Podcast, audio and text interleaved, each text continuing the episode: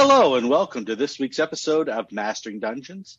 I'm Sean Merwin here with the long-suffering Teos Abadia. Hey, Teos, how's it going?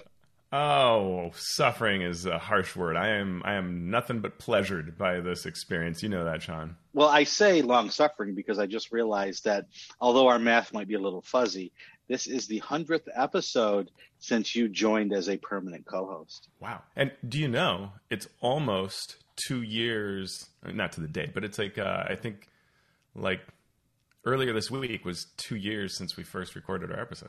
Wow. So th- this episode? Two, two years are uh, well, this is two years long. Oh yes, it's, that's why I meant long suffering. Because yeah, but but wait till we get our basketball segment, which will be like it'll feel exactly. like three years. Exactly, exactly. We will. Well, no, un- unfortunately, the N B A season is uh, sort of on rest mode here, so we could talk about yeah. the draft, but I don't think oh, yeah. Mike Mike oh, would. Uh, Mike's probably not into the draft, just the actual games. So yeah, yeah, no, he's he's a fan of all of it. I'm sure. I'm sure. So since, you know, since it's called Mastering Dungeons, we probably uh-huh. should talk about D and D. And our first bit of news is that Dragon Plus is no more. Um, we got to issue forty-one, which is significant. Uh, it's, you know, not just a flash in the pan one year thing. But uh-huh. after uh, at, issue forty-one, which we reviewed back in April, obviously came out a few months ago.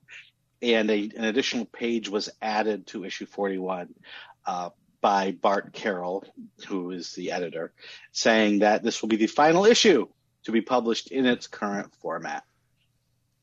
Thoughts? Yeah, I thought it was, I thought it was pretty funny because um, this all sort of came to my attention when um, uh, Christian from comic book dot com sort of said, wow, it's been a while since Dragon Plus released an issue. Which is what I said last time. Like in April, I actually tweeted Bart Carroll and said, is Dragon Plus dead? And then, boom, an issue appeared. And yeah. so this time I'm like, this is kind of funny that, you know, again, it's coming up whether it's alive or not. And I went to look it up, and, and I saw a page I hadn't seen before. I'm like, oh, there must have been an issue I missed. And I'm like, no, actually, this is the issue that we last looked at. But it has this new page that's just been snuck in there that yeah. says it's the final one. So I was like, hey, Christian, this is over. yeah. Oh, by the way, uh, it's mm-hmm. no more. But then they also slipped something into there, too, which was interesting. Yeah. This news of August eighteenth, Wizards Presents. Yeah. Yep. Which we will talk about in a minute. It was interesting when you tweeted about, you know, Dragon Plus, you know, being no more, the sort of responses that you got sort of were emblematic of what Dragon Plus started as, what it became, and not, not, not that it's the a good or a bad thing or anyone's fault that it turned into what it did, because technology, even in those, you know, few years, changed, and what was expected and what other offerings were out there changed. So it's not surprising that Dragon Plus changed and then sort of folded. Yeah, I mean, it tried to be a sort of app because I think back when it started, the idea was be on sort of the iPhone bookshelf and sort of that kind of concept. And so they contracted with this company to sort of create this app-like experience. But what that meant was, even though you could see it on the web, you couldn't really link reliably to anything. You couldn't find things reliably. It was hard to page through. Mm-hmm. Table contents didn't really work. You know, your back button wouldn't work correctly. And the app experience wasn't really flawless either. Right. And so I think it made it hard to to enjoy. And it was interesting seeing how many people responded with, yeah, I haven't looked at it in a long time. And then right. a couple of people were like, oh, I love it. But um, yeah.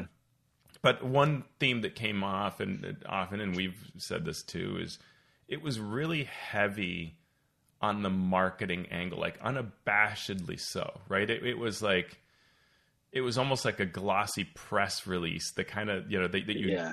are deliberately giving to other marketing people or something. And so it's all buzzwords, all yeah. pushy versus, you know, being subtle about it, right? It, it kind of hit right. you over the head with its marketing right. angle. And, and even, you know, there's a way to do marketing that provides content to people that don't want marketing, that want game material, that want something, you know, world information, yeah. rules, those sorts of things. And there's a way to do marketing that way. And I, they, they did it a, a few times, but you know, for the most part, it, it was literally a, you know, a nice full page ad. And, and, you know, as I think we as consumers are getting smarter and smarter. Um, I, I remember reading an article maybe four years ago that says we spend uh, American or, you know, European mm-hmm. culture, people who are, who are absorbing that spend four years of their life uh, seeing advertising. Uh, so if you think about that, uh, and I think we've even gotten sort of more turned off by advertising uh, over the years, especially traditional advertising, that it, it was sort of hard to get through a, an, an issue of Dragon Plus all the way with all of this sort of advertising being thrown at us. Yeah. And there were some brilliant parts in it. I mean, like recently they did that series where Max Dunbar would draw an N P C and their companion. And then there would be these stat blocks that I think it was Adam Lee would write um, that were, and, and, and backgrounds for these characters or N P Cs. And, you know, things like that were great, but, and, and you'd have like free map downloads and things like that, but it was so hard to, to, to get everybody around it or even notice it. And, yeah, I mean, I, I got a couple of replies that were like, "What is Dragon Plus?" Yeah, like, okay, well, there was sure. that. I, I took over writing the Best of the D Ms Guild uh, column yeah. for several issues. I don't know if it was more than a year, but it was probably probably around a year or more.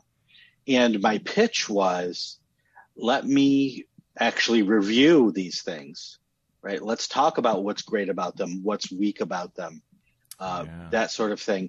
And I got back, uh, no, we don't want that. We just want, you know, sort oh, of the, so, sort of the marketing side of things. Yeah. And and so I, I sort of compromised by sneaking in sidebars that were, hey, here's some here's some design tips uh, that were spurred on by these yeah. things. So, but, you know, it, there was this, even in those articles, this sort of marketing thing. It was fun to do, and I read a lot of great things on the, on the guild because of it. But it, you know, it was it was still a uh, still sort yeah. of marketing centric. I've heard similar things from other folks who worked in, in some capacity with the magazine, and and that's I think that's unfortunate. I think the it's stronger when there's passion, right? And I, I think you, you can see that, for example, the D and D Beyond videos where mm-hmm. those interviews that Tom Kenrick has done, whether for D and D Beyond or before that.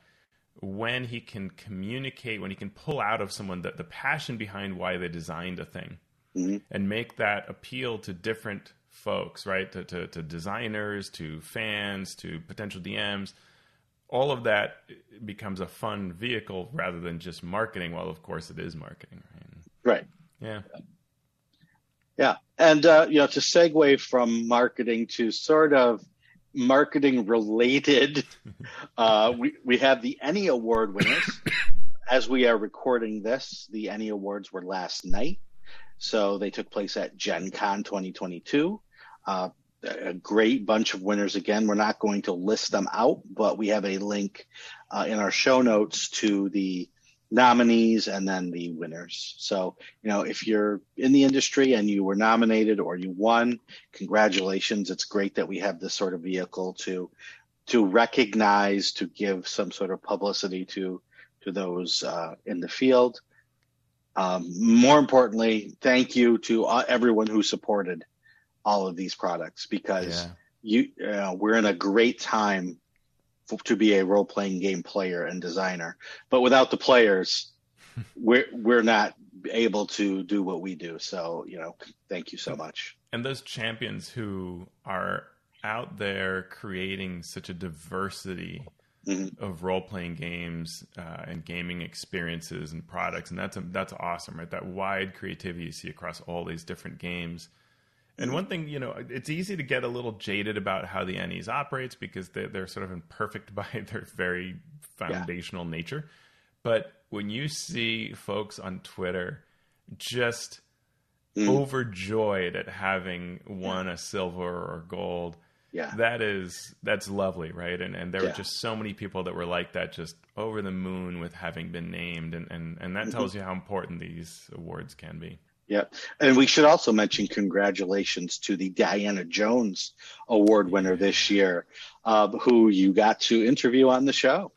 Yeah, I mean, seeing Agent George win was great. I, I thought he was sort of a lock for it because of, I think anybody who looks into what he's doing, and we tried to talk about this a fair bit on, on that interview on the show, but he's, it's not like he's just like, oh, I want to make Radiant Citadel or I want to work on Van Richten's. He is trying to fundamentally change how companies understand the benefits of diversity and how they approach diversity. And he's right. working with M C D M, and he's working with Monte Cook Games, and he's working with a lot of different other companies to help them be not just receptive, but engage directly mm-hmm. with bringing diverse talent into the industry.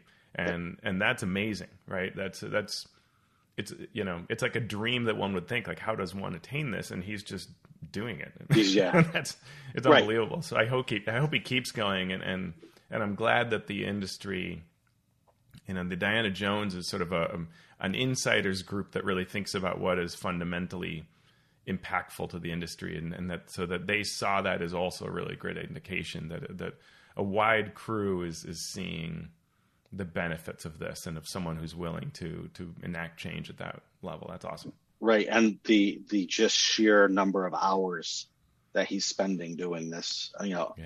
that is not, he's not getting compensated for. No. And on uh, top is, of running a nonprofit, that is exactly his main job, right? It, exactly. So, you know, congratulations. We couldn't be happier uh, for yeah. you. Great stuff. Uh, D M David has a new blog post about the right monster for the job, and I'm going to let Teos take this. Yeah, this is a really, you know, it, uh, I was traveling a fair bit, so I hadn't read it like I always love to read his website. And uh, but I heard people talking about how great this was. And so I'm like, all right, I got to go look at this. And sure enough, David Hartledge's uh, blog post is, is amazing. And he breaks down monsters uh, into the D and D five E monsters into various functional groups. And I mean, I can only imagine what, what it must have looked like for him to be going through and figuring all this out. It's, it's really neat, but he, he breaks them into categories. Like, you know, like what are creatures that ambush from hiding? Mm-hmm. What are creatures that act as bodyguards for other monsters? Um, what are creatures that hoard secrets and lore, mm-hmm. uh, function as guards or impersonators, yeah. mount, all these other categories. So it's it's just a fantastic resource for any D M, any author who, who is looking through, you know, ideas for encounters. This gives you all that answer. Yeah, it's a it's a sort of the four E had the roles for, for monsters in combat. This is the story based roles for for monsters in your games. Yeah, uh, which is equally important to to think about, you know, when you're designing, say, an adventure or running running a campaign. Yeah, really, really great work. And and, and uh, this is the kind of, you know, the, the, I love blogs that I read and I go, okay, I have to save this to my hard drive. Like, yep. I have to put this in a special place and, and have that because it's uh, amazing. Yep. The next bit of news is something that will be coming very shortly, which is Wizards Presents. So on August eighteenth, online, we will see Wizards Presents. What is Wizards Presents? It's the next big announcement. So from Ray Winninger, we got this tweet. D and D fans will be surprised by how much we'll reveal at Wizards Presents. Big announcements, including something we've been teasing for years. So we've seen sort of two ends of the spectrum on what these announcements are. Sometimes we think we're waiting for a super huge announcement, and it's something that, you know, we right. either already knew about, or it's one sort of small thing. And then we get the ones where they reveal like their next two years of products. Yeah. And we'll see where this one uh, comes comes in. Uh, Teasing for years. Yeah. So I mean, what, what do you what, what what do you think? What what's your guess on that? I years for me is different than, you know, for me years is is twenty years, and for mm. someone else it might be two years. So I, I Yeah, and, and Ray's been there how many years, right? Like four years or something like that. So. Right. I mean, it could be a tabletop. It could be a virtual tabletop that mm-hmm. they're getting ready to uh, to reveal. It, I mean, you know, it one could possibility, be yeah. Planescape, right? Like it, a that's right. on March type thing would make right. sense because there have been a yeah. lot of little bits that could point to that. Right. That's so right. So there's there's different there's different levels or different spheres mm-hmm. of what it could be. Right. What's it could be a T V series. Right? It could be a game related thing. Yeah. It could be setting related. It could be it could be anything. So uh, I I don't know, but I will be paying attention on August eighteenth to see what uh, what comes out. Yeah, and the the image that is for this Wizards Presents uh, graphic just shows like just Jordan, a beholder, and Boo. Right. And the Boo image is from Spelljammer. So it, nothing here. And then there's magic stuff on the other half. N- nothing here gives anything away. So right. I'll, I'll be very curious what uh, what this yeah. is. Right. Let's. I saw Boo, and I was, you know, the Boo is sort of jumping out of the picture at you.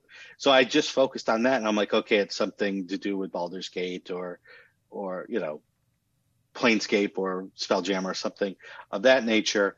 And then I saw the other images, and I'm like, wait, these are all from all over the place. So yeah. it's it's yeah. more of a multiverse kind of thing. So maybe they're announcing a multiverse. Who who knows? Uh, uh, yeah, yeah. But I don't know. It'll be it'll be interesting to see. Hopefully, it will be qu- quality and quantity of announcements mm-hmm. that we've been waiting for. So we are we are going to now talk about uh, the D and D starter set, the new starter set, Dragons of Stormwreck Isle. And we are going to review it. We're going to review it in a couple of different ways. We're going to review it as to what's in it and sort of how it plays to new players, new D Ms, as well as established players. But we're also going to get into our main topic, which is right five E D and D, where it has been and where it's going, because this uh, product, the starter set, sort of gets into some of the topics that we've already talked about, as well as some that we are going to talk about. So as we do this review, you know, we'll tell you what's in it and what we think of it, but we'll also get into those sorts of topics of what do we want the next edition to be and how should it be presented and so on. So it's it's and, the news main topic combined. And and yeah, and, and I think that's it's really kind of neat. Even as, as I was cracking the seal on this, I was thinking like, wow, this really does relate to our investigation of, of what five E looks like, uh, because there, there are some obvious changes here that they've made deliberately. Uh, but even stepping back, you know, so this is a box set. It's a, it's another starter set. We've had the original starter set. We have this starter set. Um, we have the uh, Essentials Kit. Mm-hmm. And... Um, and, and, and one question is why now? Like why another right. starter set? And and when that question was asked, sort of the, the, the D and D team's answer was, well, because um, we wanted to revise it and make it sort of easier for new people. And we wanted to add um, more kind of hooks, tools that, that are online that people could get to. But but it's still, I think it's a, a good question to ask, sort of like, you know, why do this now? Like, why not wait till twenty twenty-four? Or, mm. but, uh, but you know, and so maybe, but there must have been that assessment of we do need a new engine to sort of bring in new people and, and some sort of excitement on that, on that level. Um, it is... Interesting to me, they again chose to sell this at Target first. And as you said in the interview with Dave, you know, you can get it at, at Gen Con through Baldwin Games, and you can get it at Target. Yeah. Um, and then later it'll be available everywhere and at only U S Target stores too. Yeah, I think that Target thing answers your first question about why now. Uh, I know that, or I have heard tell that the Essentials Kit came out because Target said, we want to sell something in your store. We we don't sell books, but we sell boxes. Yeah. So could you give us a box set? And that's what they did. So this could have been having nothing to do with games, because mm-hmm. I thought the same thing. Why now? Why not in a year when the movie's out? Why not when you do five point five, right. sixth edition, whatever? Why now? And and the answer could simply be Target said, hey, we're all out of the Essentials Kit, but we've got people wanting more. Make yeah, us make us a box set. And you know, these sorts of business things, these business mm-hmm. opportunities can just as easily drive something than you know, having to do with the game itself. Yeah, and I I picked this up. Uh, did it come out on August first? No. When? Yes. Yes, I yes? think so. Okay. Yes. So I picked it up on the fifth, and it was the only copy left on the shelf. Like there was the one, you know, mm-hmm. and the, the title, you know, on the little bar thing at the bottom of, of the aisle uh, of the shelf, you know, that this is where they are. And there was just that one, and mm-hmm. I grabbed it. And so to me, that suggests that's good. You know, yeah. Like there weren't nine of them there or ten of right. them. It was, it was, yeah. I took the last one. Maybe they have more in the back, but somebody's been purchasing them, and that's a good sign. Yeah, I'm not near a Target, so I had to order mine through target dot com mm-hmm. um, and got it relatively quickly. So uh, so let's you know, the business side of things, sure. Uh, let's talk about what's in it. Sound good? Yeah. Okay, so we'll, I'll list what's in it, and then we'll go discuss each individually. Mm-hmm. There's the starter set rule book, uh, which has all the rules. There's the uh, Dragons of Stormwreck Isle adventure, which is obviously an adventure. There are six polyhedral dice. There are five pre-generated characters. There is a welcome uh, adventurer and continue your journey glossy insert, a one-page insert. And that's it. That's what's in, obviously, the box. So that's everything that's in there. So let's talk about each thing individually. Um, let's, and and, and oh, let's talk about the price point, because that's yeah. uh, twenty dollars, nineteen ninety-nine. Yep. Uh, and that compares uh, as being five dollars cheaper than the Essentials Kit. And I mm-hmm. don't remember what the price was of the first starter set. Uh, yeah, that's a good question. I could run to my shelf and look. But... I'll look it up while we're talking. Yeah. Okay. So in, in this... Uh... In this box is the starter set rulebook, as we discussed. So what is this rulebook? It's twenty-six pages, which is the same size as the original starter set, and about half the size of the Essentials Kit rulebook. The Essentials Kit had more spells, it had character creation, class information, and so on. So uh, what we first noticed is that this does not contain the rules for creating a character. Nothing about yeah. rolling or choosing your uh, your ability scores, attributes. Uh, it's just here you, you you can look at the pre-gen character, and then here are the rules for playing. Uh, did you want to mention anything? Yeah, there? so I, I did look up the price. The original was twenty dollars. twenty dollars so. Okay. So it, it really, in a lot of ways, this returns us to that sort of starter set and steps mm-hmm. back from the Essentials approach, which is to sort of say, hey, you have the starter set. Here's another sort of starter set Mark two that mm-hmm. adds new things, a new class, um, you know, some some different pre-gens, uh, a, it, it, and an upgraded thing, right? It was that thicker paper, the heavier count, all of that. Um, mm-hmm. This steps it back and, in fact, almost even pairs it down a little more compared to the original starter set, in that there are a fewer, I think a few fewer spells, and it's a little more streamlined and focused. Yeah. When I, when I looked at this, you know, rule book, the first thing I thought was, okay, they really took the time to think about, how do we want to teach this game? We don't, we don't want to rely anymore on a D M who knows what's happening running these new players through and being able to to sort of sand over the rough patches. We yeah. want to really step it all the way back. And I think they did actually a pretty good job of that yeah. um, for players and, and maybe less so, but still significantly for D Ms. And I was really surprised, especially by the, uh, the Stranger Things starter set. I thought, boy, if you ever want to just baby introduce people into things, you know, just mm-hmm. step by step, really tell people literally what to do. Here's the the case, right? Because you yeah. could really be ninety percent a Stranger Things fan and pick this up. And it was almost the same as the starter or essentials language. And yeah. that surprised me because I thought it was going to really break it down. This does a better job. It, you know, clearly somebody went through and said, okay, how do I repurpose this text? What should I remove? What should I yeah. reorganize or, or cut? And, and, and, it, and I think it reads much better because of that. Yep. Uh, and as you note in the show notes, it really does tweak the presentation um, in, in different ways to get to the gist of what the player or what the game master needs to know, and doesn't try to explain more than what they need to know. Yeah, like every one of these box sets has the same uh, example of play text. Yeah, which is interesting with these like, you know, skeletal guards up ahead and this like ruins of towers, and then describes the play between the D M and, and the character and, you know, what they all say to each other. Um, yeah. But but how it dresses that up and explains that has changed uh, and been reorganized, and it, and it does work a lot better. Um, yeah. And we, of course, get this getting started section yeah. that is interesting because it says... Uh, you know, read this introduction, read chapter one, and then go online for additional information, which is which is an interesting thing to, to sort of do.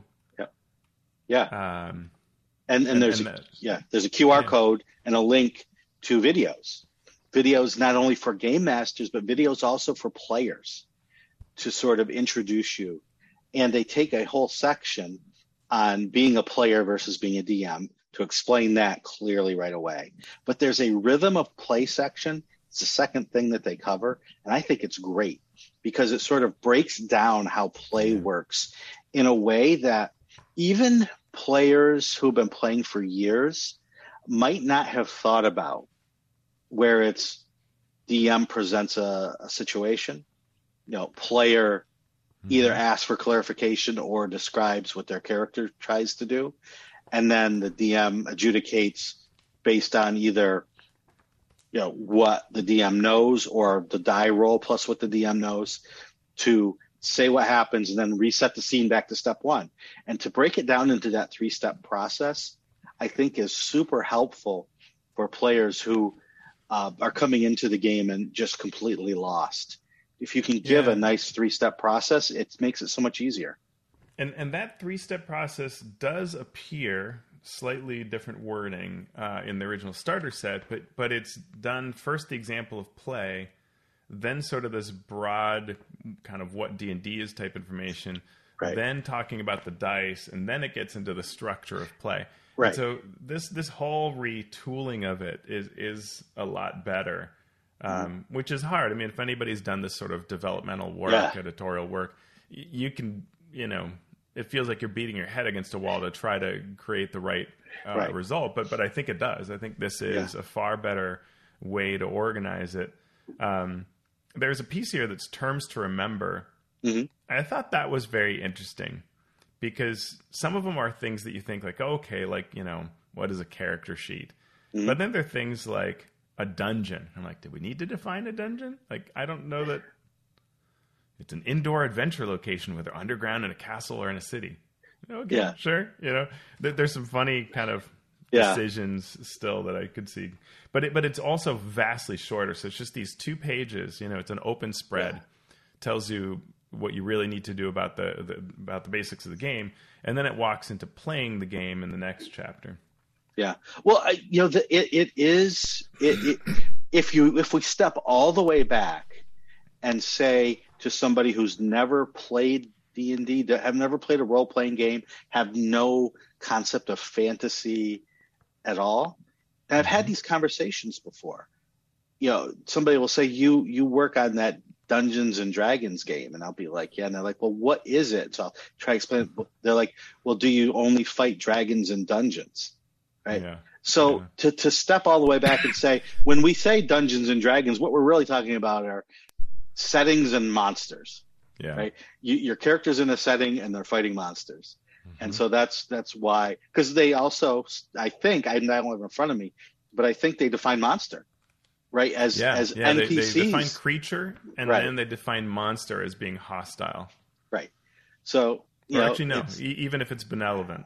Ben- benevolent. Yeah. Uh, So that's interesting. Um, and they and, say a monster with a personal name is sometimes called an N P C. So it's interesting that sort of they, they say creature, right, and then they say monster. Yeah. Yeah.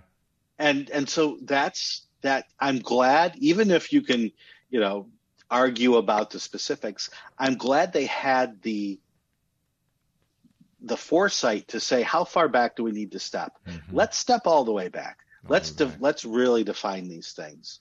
Um, so I'm I'm glad they do that. And the reason they can do that is because they did get rid of the how to build a character section.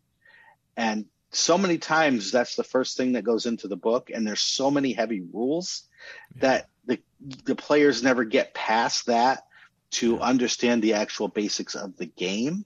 And sometimes a game master is not uh, either in the position to or capable of actually teaching those basics without hitting somebody with definitions, with words that are not defined and, and confusing to the players. And along those lines, there used to be in the previous versions a, a whole section of, you know, a charisma saving throw, a constitution saving throw, a, you know, they walk through every ability. And so now they just tell you, here's saving throws, how they work, determine the ability to use, set the difficulty class, roll the D twenty. And then there's mm-hmm. a table that walks through skills and abilities that gives you the idea of the kinds of things that are involved. And that really covers it just fine, right? You don't yeah. need to go into that level of detail. Oh, yeah. One thing I meant to say that I have found fascinating, I believe it's in all of these versions, though I could be wrong. So they don't mention the basic rules. Okay. And I always am super curious about the thought process behind that, because I imagine it must be deliberate to not say, hey, there's this free basic rules document with more spells, more, you know, mm-hmm. the information on how to make characters, like all of that. And as far as I can tell, nothing here is sending you to that. Yeah, they do advertise the Player's Handbook, Monster Manual, and Dungeon Master's Guide, but I I don't remember a mention of the basic rules, so that's a good point. Uh, so within this booklet, mm-hmm. uh, chapter one, there's the introduction, which we've already talked about, where they define things, talk about the rhythm of play, address being a player versus being a D M, and so on. Then for the chapter one, playing the game, they talk about the ability scores, the D twenty roll, what proficiency means, uh, advantage versus disadvantage, ability checks and skills, um, saving throws, social interaction, the environment, combat, and resting. And so those are the subsections within the playing the game chapter. And it's all good stuff. You know, they've pared it down pretty well to get to the really nuts and bolts of what a player would need to know uh, and what a D M would need to know, a new D M, in running the game. Yeah, by the way, I did just check. The original starter set does have a what's next section that points to the free rules being at, at the website. And here, the new version just talks about the core books. That's interesting to yeah. step back from that a bit. Mm-hmm. Um, yes, yes. What did you think about this section? Yeah, I liked it. I thought it. I thought it did a good job of paring away things that might be important, but that the player for this first adventure just don't need. Yeah. Um, yeah. As I've watched D Ms and people try to teach to new players, the main problem is they try to do too much. And I've been, I've been that person before, right? You sit down and you're so excited to teach the new players that you're like, okay, this is what this is. And, oh, by the way, this, this, and this, and oh, yeah. because of that, this, this, and this, and you're not teaching. It's like building a piece of furniture that you have to screw. Yeah. You have to screw yeah. in twenty screws, and you don't want to screw the one in all the way and then go to the next ones. You want to screw them in halfway, and then screw yeah, the next one right. halfway, and then slowly get to that point. You you want to hit all the major points first without delving too deeply into minutia that is interesting and it's fun and and it's all that, but it's it's too much for a new player yeah. to absorb all at once. Yeah. Yeah.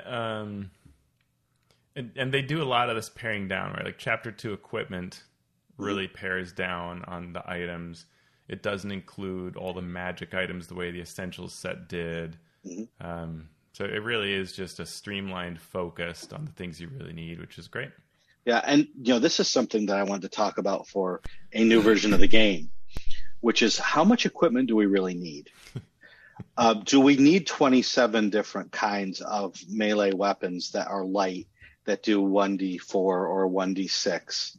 Or or do we go with here here are you know here's a weapon, it's does a d four but it's bludgeoning, this one's one d four but it does slashing, here's one d four but it does piercing. Then we go to martial, and you know do we need, obviously for those of us who have been playing forever and love different kinds of weapons and different things you can do with it, I understand the need for all those weapons. For new players, do we need that?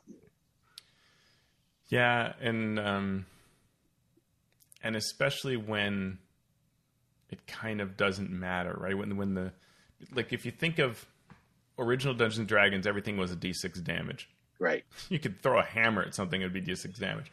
Greatsword, d six damage. And then we start getting into lots of other things. They had weapon speeds, or they a weapon mm-hmm. would have a different way of performing. It's a certain armor. And then right. it super mattered. And and even as we stepped away from those roles, it was still important, you know, all these feats, all these other interactions. But we've right. stepped away from that a fair bit, to the point where in fifth edition, there are bigger factors in most cases than the weapon mm-hmm. you wield, outside of probably feats being the main thing, right. and sometimes a class ability or two. But But in general, it sort of doesn't matter. And if it, and, and do we want it to matter? And does the player really want it to matter? Yeah. And it's okay if you want it to matter, right? It's okay if you want a hundred different weapons with all these different attributes and abilities and, and stuff. There's, there's a place for that.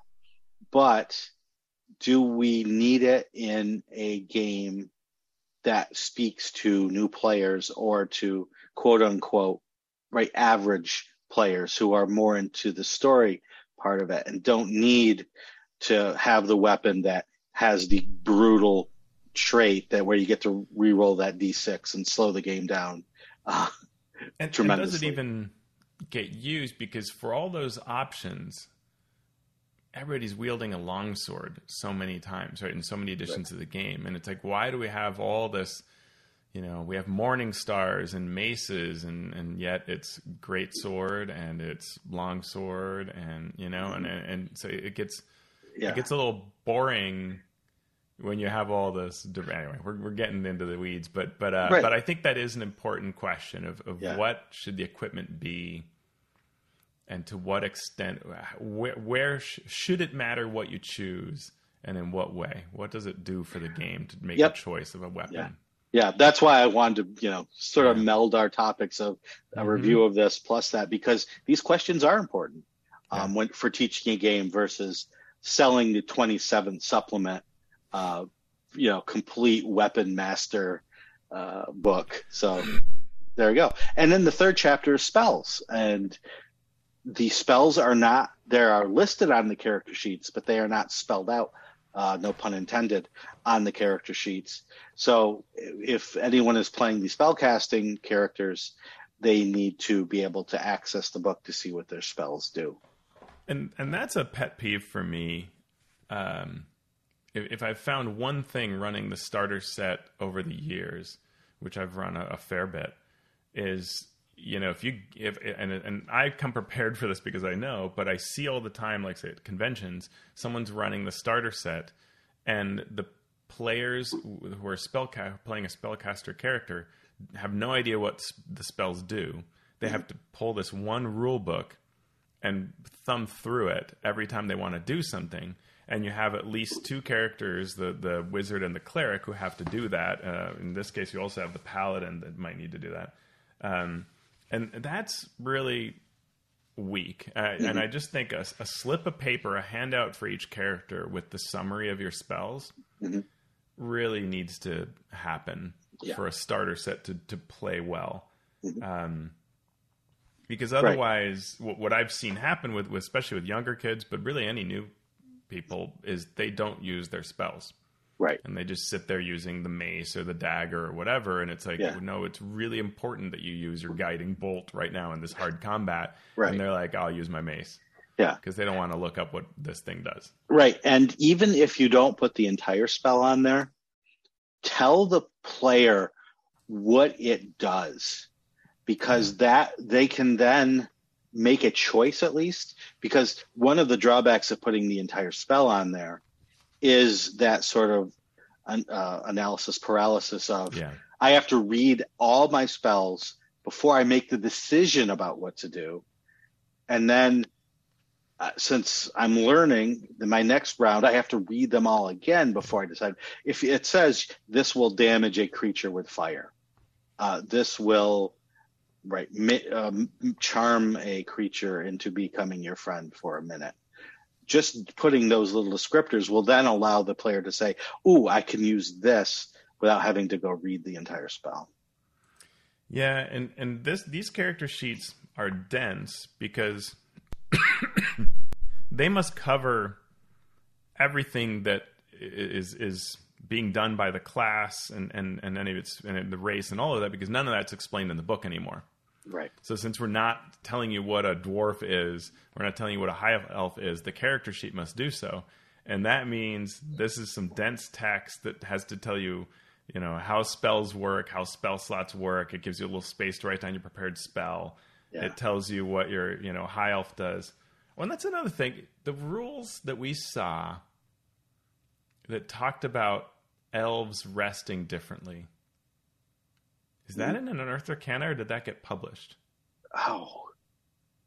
Because uh, these are it? the old way that an elf does a trance and just sleep, yeah, and they don't yeah. change their proficiencies. But I, could, I couldn't remember. Was it was it in Monsters uh, of the oh, Multiverse? Yeah, in, yeah, yeah. It's Monsters of the Multiverse with all the new. So versions. I find that interesting. These are yeah. the older versions. Yeah, they don't change their proficiency.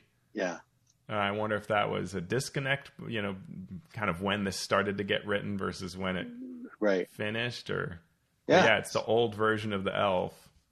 Not the new version. I thought that was really interesting. That is interesting. Uh, so yeah, that was chapter three, spells. Then the, the appendix on the back cover are the conditions. And conditions, I have a feeling we're going to talk about a lot when we talk about five e, you know, moving forward. But we'll we'll just leave it at that there. Um, so yeah, you can see why, as we break down five e, that this book spoke to us and, you know, showed us some of the basics that they might be changing or highlighting, or, you know, at least thinking about for, for a new edition. Yeah. And um, looking at the character sheet, they moved equipment to be mm-hmm. where personalities, ideals, bonds, flaws are. Yeah. Um, and if you look at the character sheet, they don't have those. Right. But to the background, they append a personal goal. Mm-hmm. Um, that is um, focused on the adventure, which is somewhat similar to what the original starter set did, but but I yep. think a little more focused. But, um, yeah. but it's interesting that they removed those bonds, ideals, and so on, versus the starter set, the first starter set, had those and then also had a goal. Yep, it's true. So the, the, the pre-gen, since we're on those, are a wood elf fighter, a light foot halfling rogue, a high elf wizard, a human paladin, and a hill dwarf cleric. And you know, I think they do move things around. I think they're still doing a pretty good job of putting the right tools in the right places. Um, at low level and with new players, they tend to focus on equipment more than, you know, we might as experienced players. Uh, so I think it's good to get that information out there, if only to answer the question of what do I have, what tools do I have to use to to uh, take care of the problems that I'm about to face. And the answer might be you rarely will. Oh, you might go for your rope every now and then. Oh, you're climbing. Well, okay, you have a hammer and you have some pitons to, to climb with, but you know, that's, that's it. I, my, uh, my gaming group loves to, I don't know why, but we, we love to harp on this. What is the D C to climb a rope? Mm-hmm. And I don't mean this in the Mike Schley sly flourish way, but if you look, like previous editions would say like, oh, you know, the D C of climbing a rope is X, and if it's a mm-hmm. knotted rope, it's Y. Right. And and all of this was made out of this idea that when you're climbing, you would use rope, which is very iconic it, it play of right. D and D. And the wording... I forget if it's in the D M G or the player's handbook, but, but the wording that exists almost makes you think that you don't need a check if there's a rope, but it's not clear. Yeah. And and I find that really interesting because it's almost like equipment doesn't matter in five E. Yeah, I, you, that's... You, you get this yeah. bundle of it. Right. And it's almost like, well, you've done all the things you need to do. You're done. And it's like, well, why do I have an equipment section? Right. Yeah, it's it's true. And that's in my grand plan of discussing five E stuff.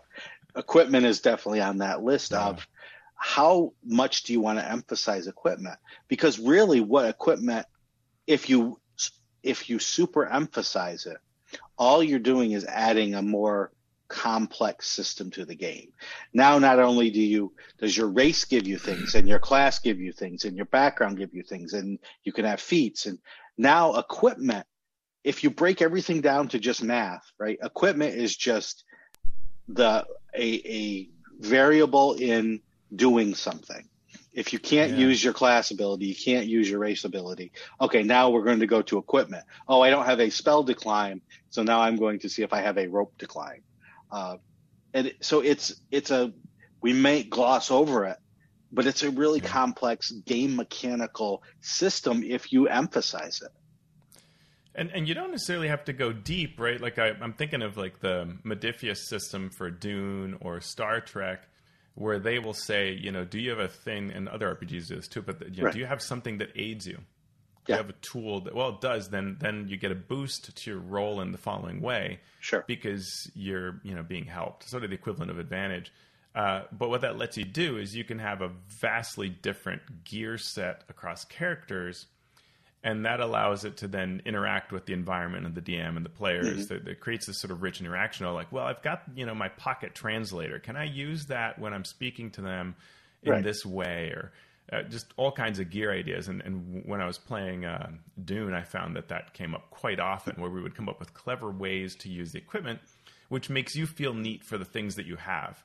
Right. And five E very interestingly strips away any uniqueness, even if you're, you know, you have this whatever it's called, Scholars Pack or whatever, versus the right. Dungeoneers Pack, the Explorers Pack. That they're all pretty much the same, and, and the differences almost don't matter or never come up in play anymore. Right. Right. And do we want that? Well, it's the whole reason though that that works is because, you know, D and D is a D twenty based and add a modifier against a D C game, whereas the game you're describing, you get to add a D twenty, so that it's it's a more uh, set kind of story based where the the amount of success you get matters as much as just pass fail. That's a whole different thing. So. I mean, you could do it with D and D, whereas you have a certain type of rope that you add a plus two to your check if you're using. You have a really super kind of rope where you have advantage if you're using it. Then you have this magical rope where you automatically succeed if you're using it. And so you could do that for like yeah. all the different situations. And does it work? Yes. Is it elegant? Not necessarily. And again, you're adding a subsystem to a game that's already complicated by by that. Well, or or or not, depending how you do it. Though, though I, I know where you're coming from. But the, the um, if I think of like A D and D play, right, and there'd be like Belladonna and Wolfsbane and Holy Water and various other things that wouldn't necessarily have a specific description of what they did, mm-hmm. and yet you would buy it. Uh, a mirror is another good example, right? And you'd come up with ways to use it. Mm-hmm. And, um, I mean, the only thing I maybe have seen in fifth edition is where people will buy wax and put it in their ears mm-hmm. to prevent a, a, an audio effect, like a, you know, siren call type harpy call. Right. But, but other than that, you don't see a lot of kind of clever use of equipment, but we used to do that a lot in order to play. Yes, totally. The, the issue with that though was, you know, you would play with one group and you would use that wax trick and it automatically works. You would play with this other group and you would do the wax trick and either it wouldn't work at all or they'd actually penalize you. Well, now you're deaf, so you can't cast spells and it doesn't really help you. Or, well, I'll give you a plus two to your saving throw. But, you know, so so there was – it's yeah, it's true. Right. It's totally there, but it's not mechanized in a way that mm. you could understand how it was actually going to play out based on the rules itself. It was all based on D M fiat and how well you could argue your point. Um, so, yeah, it's – and that that's a fun way to play sometimes, but in the aggregate over millions of people playing, it, it turns into a frustration rather, you know, on the whole rather than a, a benefit. Whew. Okay, so we're talking about equipment. yeah, uh, it, I mean, it is it's a fascinating aspect, and it's, and it's interesting to see, you know, what they included in this list, which is a super small list. I mean, this equipment yeah. list is, I don't know, I'm just going to look at it quickly, like ten things. Yep. There's very, very little in this version under adventuring gear. Uh, yeah. And that's surprising. I mean, candle, disguise kit, healer's kit, holy water, lantern, lock, oil, quiver, rations, rope, shield, thieves' tools, tinderbox, torch. That's it. Yeah. All the other stuff is gone. Yep. And, uh, and and does that mean anything? You know, I mean, maybe it's just what they wanted to pare down on, on space. Yeah. Um, but it's interesting. It's very interesting that it's that focused. Yeah. I don't think it means anything in terms of looking forward to what they might do. I think it's more, we want to teach this with as few variables as possible. So let's just put in the, the things that are the most important that people might say, how do I see in the dark? How do I pick a lock? There you go. Yeah. Um, whew. Okay. So that was the, uh, that was the starter set rule book. Uh, let's talk about the adventure itself. Um, I know this is where my, My interest was fully engaged. Uh, okay. So the, the first thing they do, uh, they have a section called Running the Adventure. Uh, chapter one is Dragon's Rest. Uh, tra- chapter two is Seagrove Caves. Chapter three, Cursed Shipwreck. Chapter four, Clifftop Observatory. And then the appendix is Creatures and Magic Items. Um, Can I also gonna, say, yeah. Mike Schley art. Yeah. Uh, and so it's always, I'm always interesting. I'm always curious, you know, when do they turn on the Mike, Mike Schley yeah. go to art? Um, I love the way he does ships. So I'm always happy there's some ships in here. And so I love yeah. how he does that. Plus I love his art anyway, but it's always, always interesting when they choose that look yeah. versus the rest of the book has the same black and white art mm-hmm. that we've seen in previous starter sets. And then a couple of art pieces that are based on the D and D cartoon. Right. With some slight changes of, of what shows up. But a, a lot of uh, Eric the Cavalier mm-hmm. showing up, but with a longsword. And, and so it's, it's interesting to see. Yeah. The art is an interesting approach here. Yeah, I, I so rarely focus on art that I believe what you're telling me, but I I couldn't. Uh, That's funny. I'm totally the opposite. Like to me, yeah. art is an enormous part of the experience. And so I found it actually jarring that it still uses this same art. Like, I mean, given the resources of Wizards, like, why do we have this amazing art of a blue dragon and these two cartoon characters, n- not cartoon style, but from the D and D cartoon, right. fighting? And then, you know, my next page is, you know, some of the, the which I like Richard Witter's style, don't get me wrong, but his art, kind of sketch art right. of like a goblin and two dice that I've seen everywhere. And then it just continues on with this sort of sketch approach. And, and right. I like the art. Uh, and then the chapter heading is always this new art that's based on the cartoon. Right. Um, so we have, you know, Presto casting a spell and a yep. cat running around. And, you know, but it's like, to me, it's a disconnect, these two art styles. Yeah. Um, for the, it, for this set, it doesn't, it doesn't, I don't know. Yeah. I, to me, I found that very interesting that they were like, yeah, just use the same art from all the other box sets. Hmm, okay. Yeah.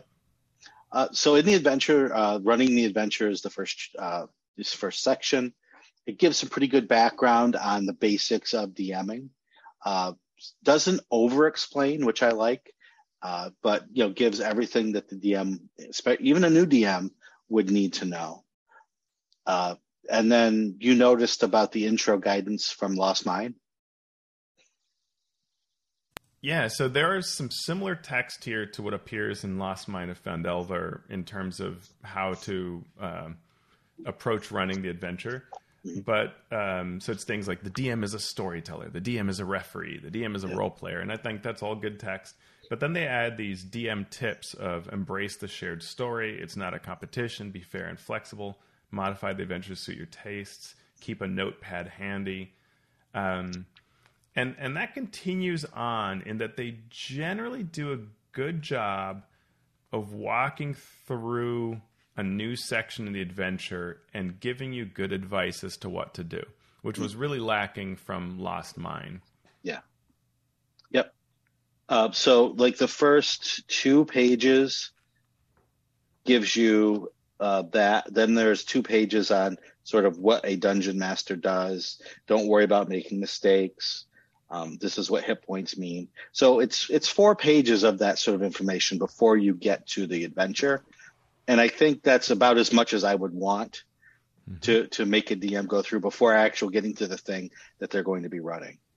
Um, I mean, it's still better. Like when we reviewed the introduction of lots of published adventures, right? I mean, some of those had like twenty pages of understand Baldur's Gate or, yeah. or you know, the Avernus War or whatever, the, the Out of the Abyss. Like some of those things had just a ton of intro. Yeah. So I agree. Two pages is sweet. Get me to the, to the action. Um, which it then does. And, and the concept, we, our first box text is on a boat going to this new island that never existed in the Forgotten Realms before, but now it's here, detailed yep. for us, new location. Yeah. And and and it, it reminds the D M that, hey, every character has a goal. So mm-hmm. let's go around the table and introduce the characters and tell everybody sort of what your goal is. And the yeah. character sheets themselves sort of have some prompts, not just that goal, but some prompts on how to sort of, you know, name your character and flesh it out in some way. Yeah, and I love that. I love the fact that, the you know, you sit at the table, you get small talk out of the way. The first thing that happens is the D M reads this box text. So it's not in contingent on the D M to make something up. The D M is doing it. And then it says, ask the players to introduce their characters. Now, the players have hopefully... Uh, watch those videos that you can link to. And even if they didn't, the character sheet gives them a cheat sheet for how to respond to that question of who are you? What do you look like? Why are you here? Um, so you're not forcing the players into an awkward position. You know, it's it might be awkward for them to speak in front of a group, but it's not awkward for them to do something that they've never done before, because they have a cheat sheet on their character sheet that yeah. would allow them to to get right into it with this sort of support.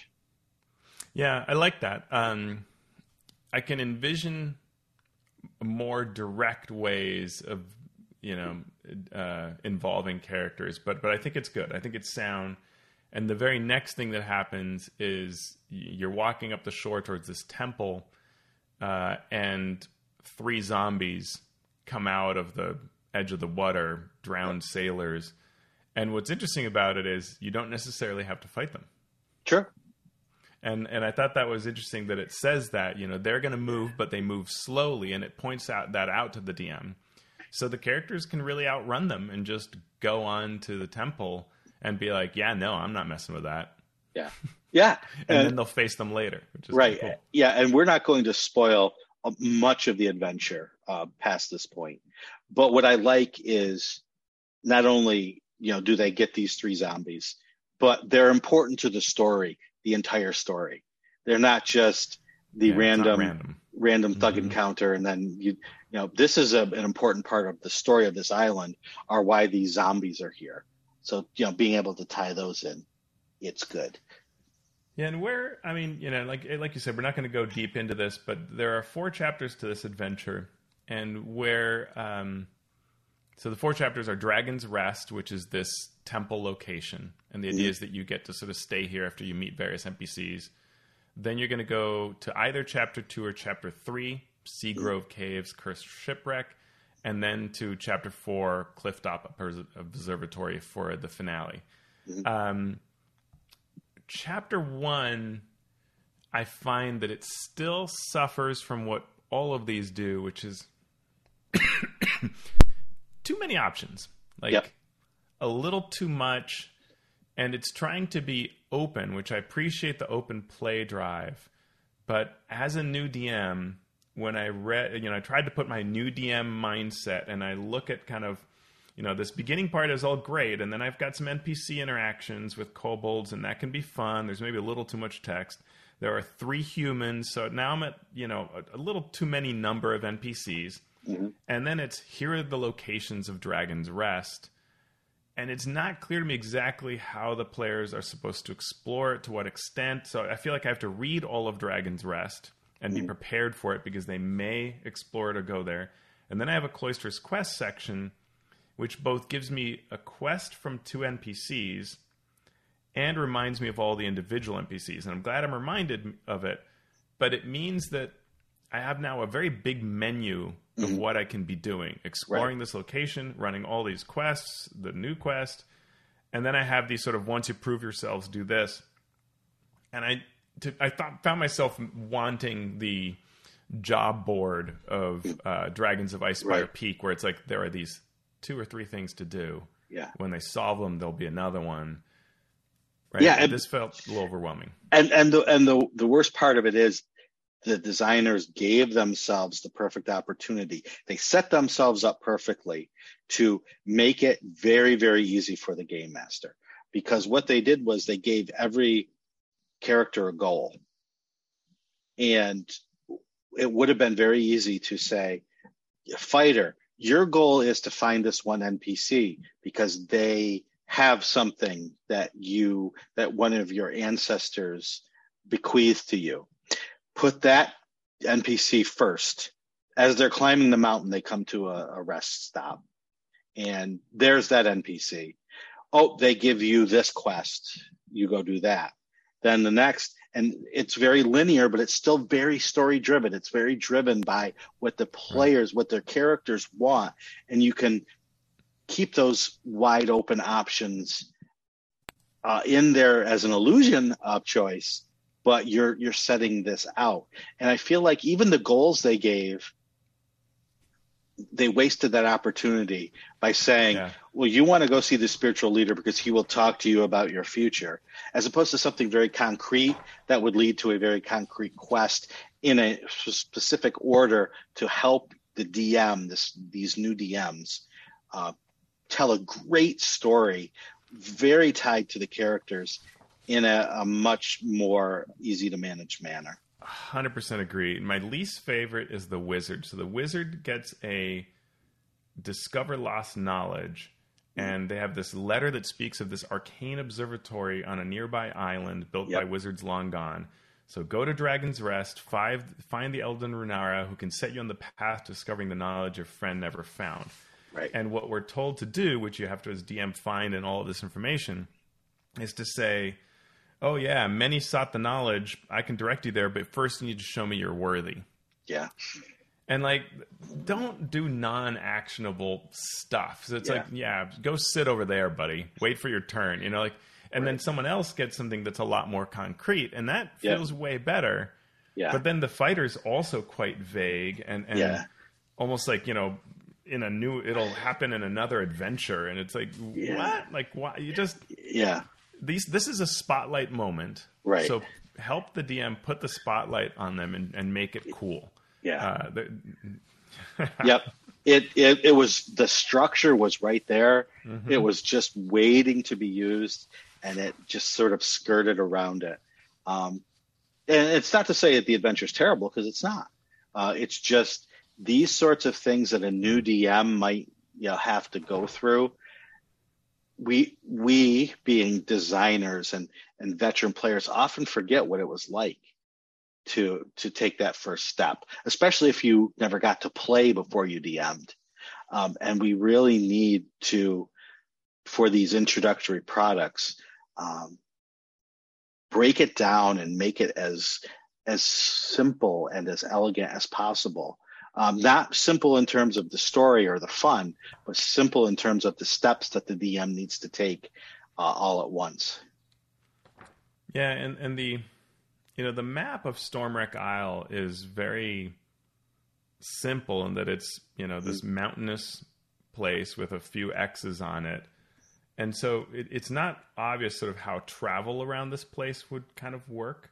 Mm-hmm. And we're given a number of additional encounters that we can also run on top of all the other things to sort of spice travel up, but but there's nothing that's really telling us what the travel is like to say, you know, go to the caves, but but it's just, yeah. you know, and I'd like a little more guidance there to say like, hey, a good pacing is right. Right. Yeah. Um, and to even address things like, but maybe they, you know, what happens if they get almost T P K'd, you know, fighting one of these encounters that we're given. Mm-hmm. Um, and then we're still, still supposed to go to the sea gate. Should they, should they turn back? You know, like it, it's not clear, um, yeah. how that should all work. Um, right. I do think the encounters are cool. They're a neat, you know, what you're doing is neat. There's some neat lore to the various locations that ties into greater Forgotten Realms lore. Um, you know, the locations look epic and sound fun and, and, and are exciting to run. I think it's great. You know, it's all short. Um, mm-hmm. You know, page thirty-five is the end of the adventure. And then we've got a few magic items and the yeah. creature stat blocks and so on. So the whole thing is forty-eight pages, yeah. um, which is fairly short compared to, certainly short compared to Dragons of Icespire Peak, uh, and still short compared to Lost Mine of Phandelver, which clocks in at sixty-four pages and fifty-one by the adventure conclusion. Yeah. So I, I think it could be fun to run, you know, for veterans or new new D Ms. Um, I think pacing, like you sort of started to mention, you know, pacing is one of the hardest things for even experienced D Ms to get, handle correctly, handle in a way that is fun for the game and fun for the story. But I think it's hard to give advice on that when the game itself doesn't understand what it wants to do with it. Uh, so I, I can forgive them that uh, in, in this adventure. Uh, so uh, the adventure's there. There, there we. Last, st- oh, go ahead. I was just going to. Last thing is just, do we want to talk about the kind of online component a bit? Yeah, I wanted to mention the dice. There are mm-hmm. six of them. There's no extra D ten to make percentile dice, and no extra D sixes or D twenties. So it's just uh, the main yeah. six. And that uh, which was, is that was different. Found in the at least Essentials Kit. I don't recall if uh, yeah. the starter, if the lost, the original starter set had it, but yeah, it's a pared down, yeah, just the basics.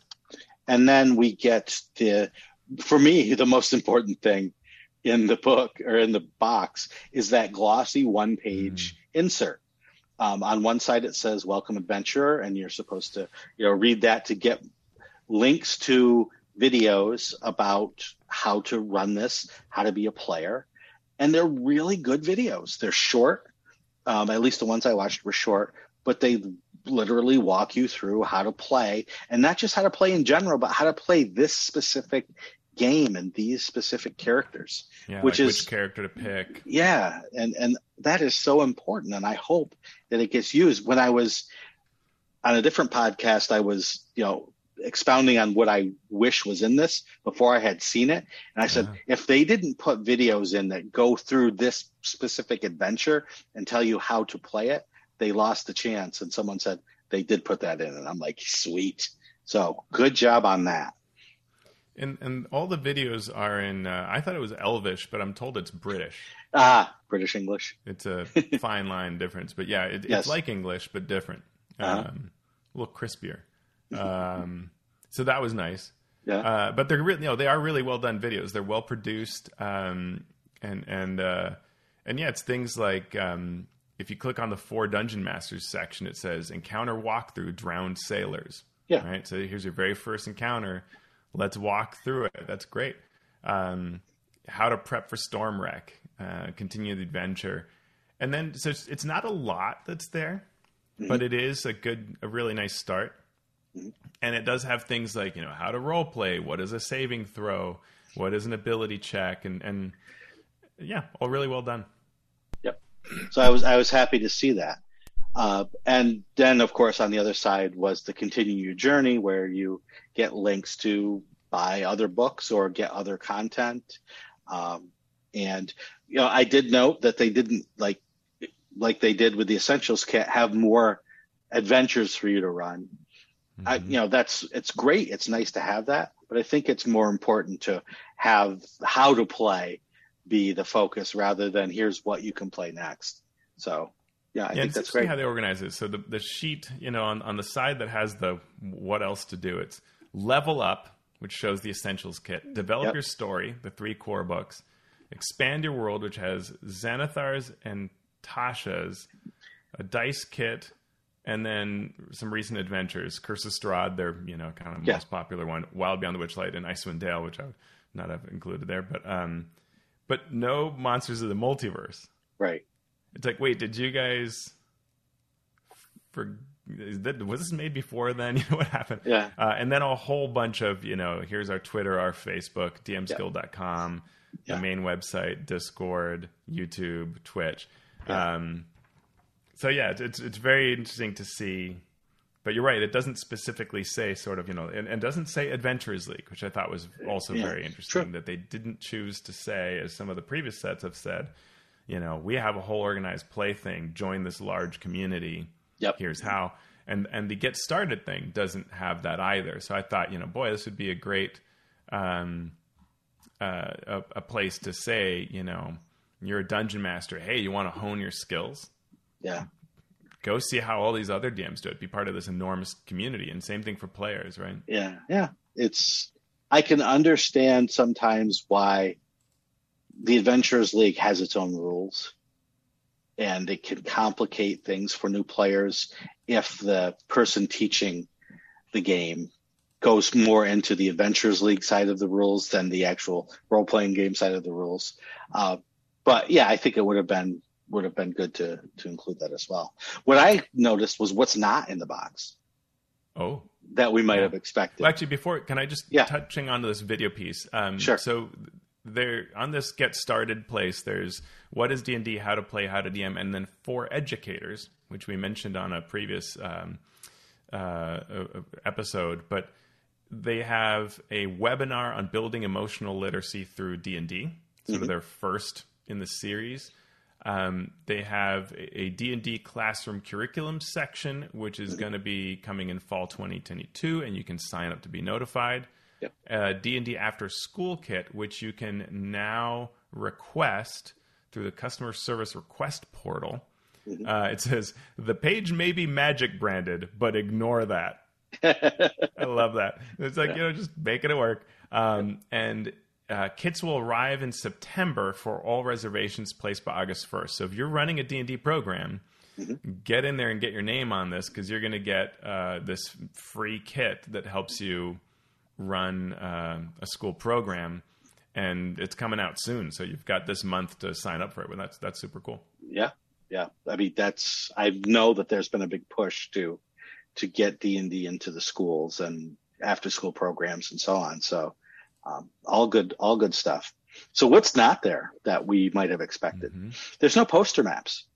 Uh, there's, there's, and, and I'm okay with that. Uh, I would, you know, I would have loved to see a poster map of the island without a grid, and maybe a poster map of the the town. Draw, you know, the, not the town, because it's not even a town. The temple area, um, but by putting in that poster map with the five foot grid, you're sort of putting an, an onus on the D M to to run that way.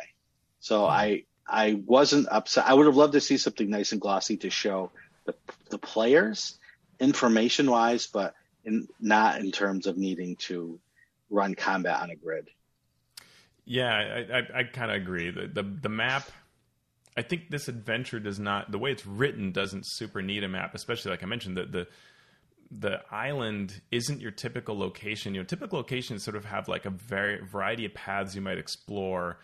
Uh, and, and places like, you know, the the dense wood, the tall peak, the whatever. And, and yeah. in those places, encounters can be had.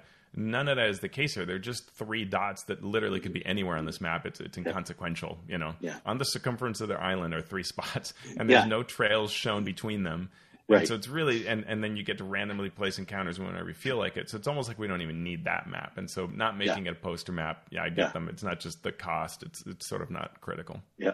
And in previous ones, they've had handouts, you know, like uh, magic item handouts to, to give to the players. And and initiative cards. Initiative cards, uh, pictures of N P Cs, you know, all of that. And and I'm fine with it being not there, because while – while they can be nice and they can add to the game, they can also detract from a game in ways that we might not recognize. When you hand out the player sheet uh, the, you know, the, the character sheet to the player, that's the handout that's most important. And if you hand them that, but then hand out these twenty-seven other things, it draws the player's attention away from what they actually should be focusing on if they want to to run to, you know, to play the game. And so less can be more when you're teaching um, these these sorts of games. Yeah, yeah, that's true. Though, though I think that there could be. It, well, the other thing is I don't necessarily want to see duplication, right? So if like the Essentials Kit has these various like pop out cards, mm-hmm. you know, I don't need other sets to have them. Like I felt like the um, the the various D M kits, the Wilderness and the Dungeon ones, had had duplicative things to other mm-hmm. sets, and it's like, well, then my value is lower. And I'd like to see new things with each one.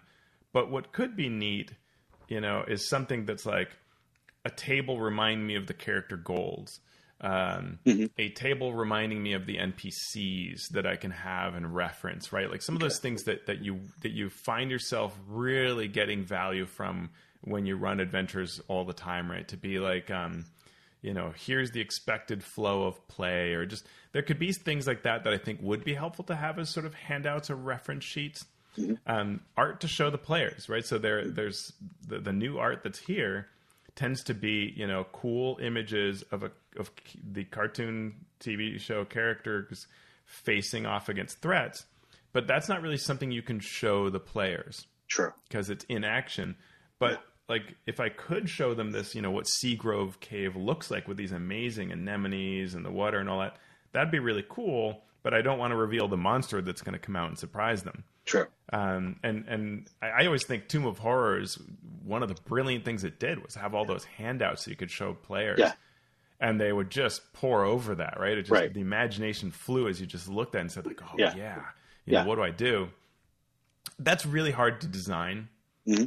Because you have to have a vision for the art before as you're writing, and then have that fully executed properly right. with no mistakes, because you're, yeah. you're feeding off of that. And so it's very hard to do that production wise. I get why it doesn't happen, but to me, sure. that would be a really neat thing.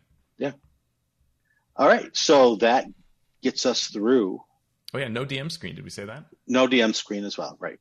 Uh, which I'm, Personally, I'm okay with. Uh, I don't use a D M screen, so we're all good.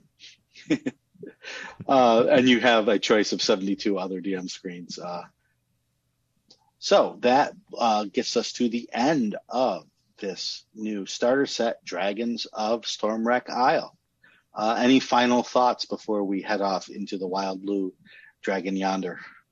Really good. I mean, the, the the most important thing is you don't want to see any major missteps, and I think that's for sure. It does not do that, right? This is not something that's going to land on a new player's table and new D Ms and, and cause a bad experience. It's it's a good experience. Yep. The the, the science of the starter set has advanced, right? And yes. We may have our, our issues with the, you know, thing here or there, but overall, this is this is strong. It's worth getting. It's a fun adventure. Mm-hmm. Um, yeah. Totally agree. All right. Well, thank you, Teos, uh, for sharing your thoughts. And thank you to our patrons for helping us keep this show going. And thank you to all our listeners.